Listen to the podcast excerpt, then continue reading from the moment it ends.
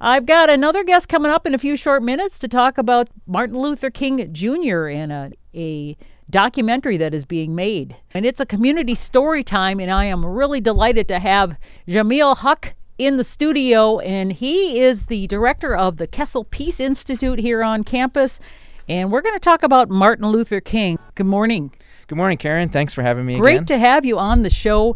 You have been working on the documentary film that is the November 1961 Martin Luther King Jr. visit to Mankato, appropriate for Black History Month and also Martin Luther King Day. And that is when the premiere of this documentary is occurring. And Ryan Sturgis is the main producer of this in terms of the technical, putting it together, editing. So he's not here today because you said he's a little busy.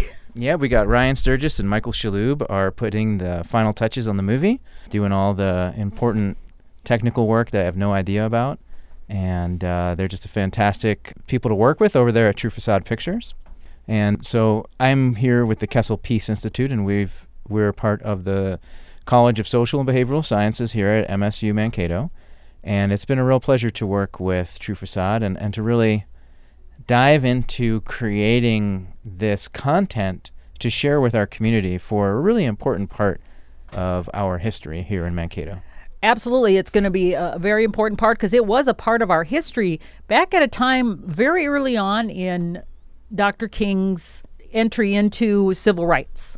Yeah, it, it was at a time when Dr. King was not quite as famous as he would be, but was really sort of bursting onto the national scene as a as a leader in this movement that was you know moving out of the southern part of the United States and into the northern parts, such like Mankato. Mm-hmm. We at KMSU uh, for a number of years, I don't even know how many years now, have played that particular speech they did here in Mankato back in 1961.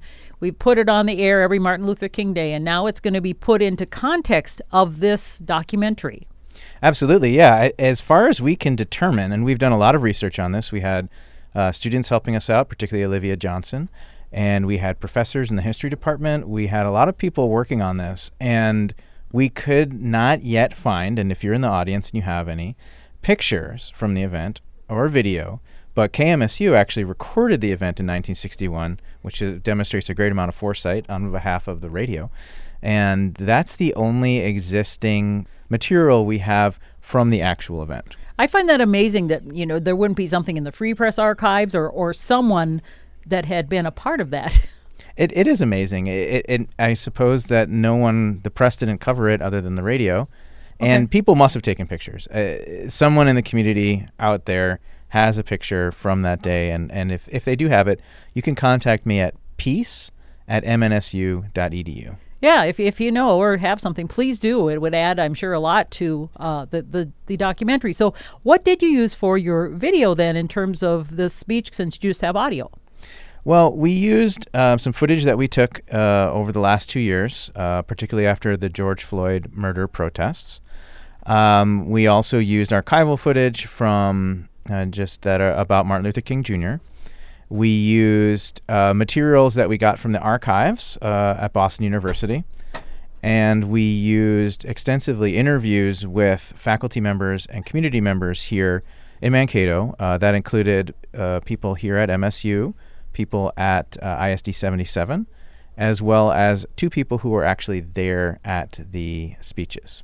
Were they students at the time, the people who you got from that were actually there, which I assume they're older now because 1961, you know, that's a while ago. One of them was a high school student. Oh, wow. Um, and I believe he drove in f- from about 70 miles away. I'm, I do not remember really what town.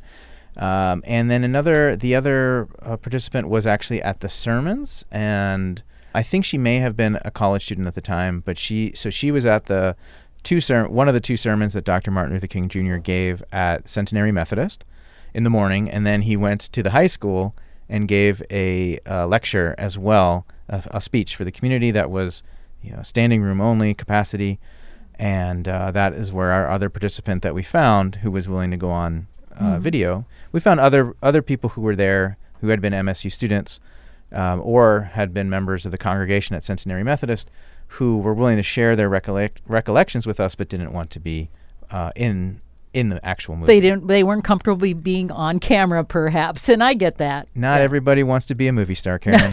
That's right. And so, other folks, you you mentioned uh, people here at Minnesota State. So, what is their connection to this? Well, we wanted to get a um, the the sort of main thesis or a main thesis running through the movie is uh, what is the legacy of Dr. Martin Luther King Jr.'s visit, and how much has changed in 60 years? So we spoke with VP Henry Morris, we spoke with AVP Timothy Berry, we spoke with Dean Chris Brown. Uh, here at MSU, we also used our expertise in the history department, talked to Dr. Cooley, uh, Dr. Jill Cooley in the history department. And we spoke to other people in the community, including Stacy Wells, the communications director for ISD 77, Matt Moore, who's a social studies teacher at West High School, as well as our two uh, members who were community members who were there. And if I've missed anybody that we interviewed, my apologies. Were, are you in that, Jimmy, as the director of the Kessel Peace Institute? Um, I am the producer. I'm a producer of the movie. I don't think I made an Alfred Hitchcock appearance in the No movie. cameos. um, or yeah, I don't. No, I'm not going to be in the movie. All right. And so, when you were putting this together, what was one of the most difficult things to getting this information and, and getting a context for this historic event? You know, it, it if anything, the the biggest obstacle we faced has been time. We had we had wanted to do this, and in time for the actual anniversary, which was November 11th. I'm sorry, November 12th, When he did the speech. 1961, when he Okay. did the speech, and uh, the scheduling things, dealing with COVID issues, Right. made it just. I mean, we we were filming from the middle of September until almost November 1st. So the speed at which we're trying to put together a, a 40 minute documentary was probably our biggest obstacle. And, and we actually have enough footage, I believe. And I think Ryan, if he were here, Ryan's busy uh, uh, finishing the movie. if Ryan were here, he would agree with this that we could probably have a movie twice as long as 40 minutes easily. And it would still be a, a fantastic movie. And you had talked about maybe marketing this for something broader than just its debut coming next Monday. Yeah, we're going to make this a. We're going to pitch this as a educational material for high school classrooms, and then I think we're going to be also taking a, a second look at the at the full movie and maybe expanding it and seeing if we can't get this onto uh, TPT, uh, Minnesota, or even get it shown uh, further further afield. You know, that we I'm really proud of the work we did, and everybody we worked with was fantastic. They were fun to work with. All our interviewees, our researchers. The uh, a special shout out as well to the archivists at the MS, MNSU library. You know, I think we've got a really fantastic movie here, and we're we're going to try to distribute it as widely as possible. What do you think is one of the most profound things that maybe will come out of this that people didn't know before? Well, one of the things that surprised us was how many community members now didn't know that Dr. King was here. Well, obviously, no pictures, so I mean, Man- well, Mankato has this legacy, right? We've got, we were, uh, and forgive me if I get any of these facts wrong. I, I'm a historian, and I apologize. I believe we were w- uh, w- the first or one of the first cities in the United States to have a street named after Dr. King, uh, to to celebrate a day for Dr. King as I well. I seem to recall that as well. Mm-hmm. So you know, Mankato has this long history, i- of knowing about this and really doing something about it. Yet there's a substantial part of our community that didn't know about it. And then you know the the legacy of Dr. King, when it comes to education in particular, is is so strong, and can be so powerful. And I think really reflecting on what that means uh, was all, was a really powerful uh, experience for for us. Any surprises? Um, you know, I, I think one of the things that surprised us, and I, I think Steve, who was at the, I think that surprised me, and Steve, who was at the uh, uh, speech at the high school, was the the presence of Dr. King's bodyguards, uh, and the idea that he brought or needed to bring bodyguards with him that he maybe didn't feel quite as safe as a person would want to feel in our community in 1961. I, I guess maybe it's not surprising to some people, but to me it was disheartening. that he had to to Yeah. do to go that far to do that. Well, let's talk about the event itself. Coming up next Monday, this coming Monday, the 17th of January. The who, what, when, where, how. Yeah, so it's Martin Luther King Jr. Day, and so to take advantage of this opportunity. And I do want to note that Dr. King's family has been a little bit depressed about the challenges to the voting rights here in the United States, and they've called for an acknowledgement of that, and we, we do plan to acknowledge that. On Martin Luther King Jr. Day at 1.30 p.m., we had hoped to have a live audience, but we won't because of COVID. Yeah we will be presenting the movie via Zoom. You can find the link on the SBS webpage at MNSU. So MNSU stands for Minnesota State University SBS Social Behavioral Sciences for those who mm-hmm. aren't familiar with our jargon. That's right. Thank you, Karen. yeah. Um, and there should be press releases going out as well, giving you this access. And you just register for the Zoom event. At 1.30, we'll introduce the event. Then we'll show the movie. The movie will run for 40 minutes. Uh, we'll have a panel discussion afterwards. The panel will feature Bukata Hayes, Stacy Wells, Jill Cooley, Timothy Berry, Chris Brown, Henry Morris, and Matt Moore. So, in, in, folks who have been involved yep, it, with the production the, and in it. Absolutely. The panel features people that are in the documentary, and then that'll be followed by the awarding of the Pathfinder Award by the Greater Mankato Diversity Council. And that's it. It's going to be a fantastic hour and a half or so, maybe two hour long program. And everyone is invited. It is free to the public. And you're just going to Zoom it over your computer. I know everybody's a little tired of that, but yeah. uh, I do want to keep everybody safe. And hopefully in the future, we can do a uh, in person live screening with popcorn. I should add that KMSU is a proud recipient of the MLK Pathfinder Award. I think it was 2015. I could be wrong, but because we do a lot of programming that's related to diversity. So, you know, that's why we focus on, feel it's very important, and so pleased that we are able to have you on today. What other things would you like people to know about this? Well, I think that for us as a community, we can reflect on the negatives of our history and we should also know the positives. And this is a positive moment in Mankato history that in 1961, whether it's imperfect uh, in his visit here with maybe how he felt for his personal safety, we do have this legacy and we need to build on this legacy. History, and I am a historian as well. I've mentioned that a few times, I think. It's okay. History, history isn't really the record, just the recording of the past. History is how we look at the past to tell us who we are in the present and who we want to be in the future. So, who does Mankato? Who do we want to be as a community in the future? Well, it seems like we're known for the hanging of the 38, we and that are. seems like that's the number one thing that people think of. So, it, it is nice to focus on something other than, the, like you said, the negatives. Yep, I think we need to reflect on our legacy uh, with our Native American population here, and we need to uh, uh, say how. What are some possible ways to move forward from that? How do we, as a community, grow? and become the kind of community that we want to be. As a historian, which you've mentioned several times, which is fine, Jamil, it's perfectly fine. How do you feel that the history is being taught now compared to like when maybe I was in school and I'm a lot older than you? You know, back in the, the 70s when I was in elementary school, we had, I guess, American history, et cetera, I think was a lot different than maybe it's taught now.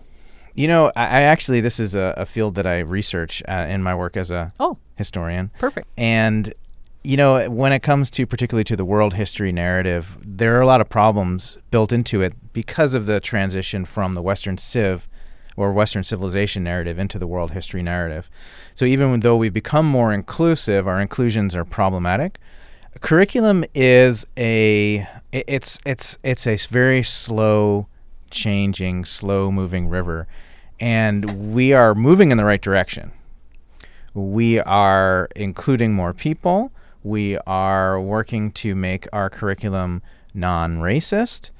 And it's a process, though, that is ongoing and not unquestioned. As you probably have been aware, in our own community, people have been questioning the inclusion of non white, non male, non Christian narratives into our, our history and that's a problem. So hopefully, though, the side uh, for inclusion and equity will triumph, and I think we are triumphing, but it's certainly not without challenge here in Mankato. I mean, I, I, keep hearing people say that, well, we're erasing history. I don't know that we're erasing history, but bringing out other things in history that we just weren't aware of, kind of like you're doing with this visit of MLK to Mankato. Yeah.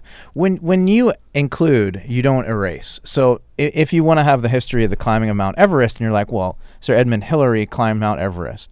It's not erasing him to say that Tenzing Norgay carried all his stuff and did it before him. Okay. That's not erasing him. That's just acknowledging the contributions of the Nepali Sherpas.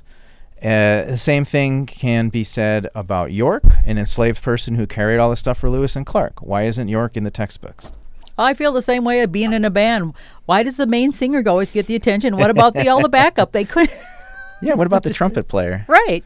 I'm just yeah. So, but yeah, it is important, I think, and interesting. Do you have any books or anything that you would recommend that maybe people could look at to see the context of some of the things we've been talking about? Uh, possibly one one place to start, and a very readable book is the I think it's called "The Lies My History Teacher Told Me." Oh, okay. The Lies My Teacher Told Me. That one's been out there for a while. I am going to be working on a volume, hopefully for production soon. I've got my sabbatical coming up next year, so fingers crossed I get to finish my book. There's a lot of that good research out there. It's not always that accessible. One of the people we had on our for one of our Kessel events and a history event was Tamim Ansary, and he's got a book, uh, Destiny Disrupted: The History of the World Through Islamic Eyes. That's also a good place to start if you're interested in confronting anti-Muslim bias. Okay. What is your next project? What are do you have other things in down the pike? Because uh, as of the director of the Kessel Peace Institute, I imagine it's never ending. What your your work is? Yeah, well, Ryan and I are talking about making this a series. Really? and maybe I don't know what exactly we'd focus on next. Maybe we'd do something on Dr. Kessel himself. But Who know, was Dr. Kessel? Dr. Kessel was a fantastic human being. He was born in Iran and then immigrated to the United States, where he got his doctorate at the University of Chicago.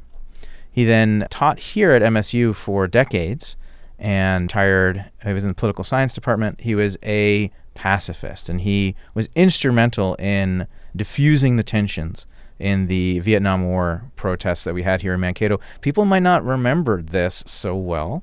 Uh, there is a library documentary on the 1970s protests here in Mankato, but things almost got extremely violent.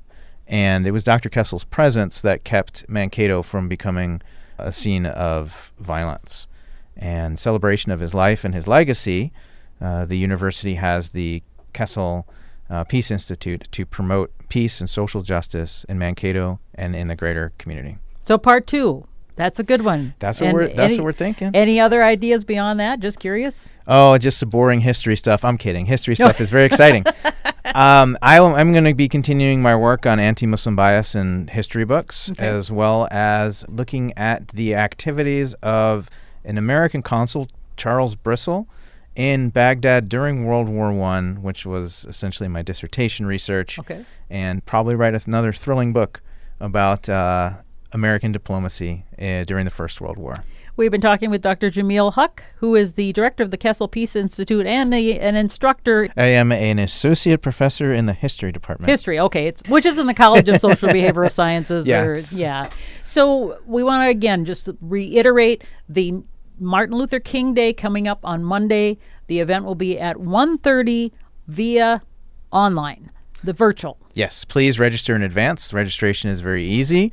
You can uh, go to the College of Social and Behavioral Sciences webpage at MSU to access that link. There should be press releases coming out today and hopefully emails to alumni uh, in the near future. Are there any other events that are going on that you're aware of in the community re- regarding MLK Day? I don't believe so this year. It's been very problematic because of COVID. Right. Um, Yeah. I, I think that everybody's really taken a hard look at paring down their in person activities and the realization, too, that most people don't want to sit at a computer. But this movie will be awesome. So sit at your computer. Yeah, so watch this, is the movie. premiere, and, and like I said, it might be expanded in the future to be on public television or elsewhere, so you can say you saw it first here in Mankato. Absolutely. Thank you so much, Karen. Thank you so much. We appreciate your time, Jamil, and best of luck. I hope you get a good good audience. Thank you. All right, take care.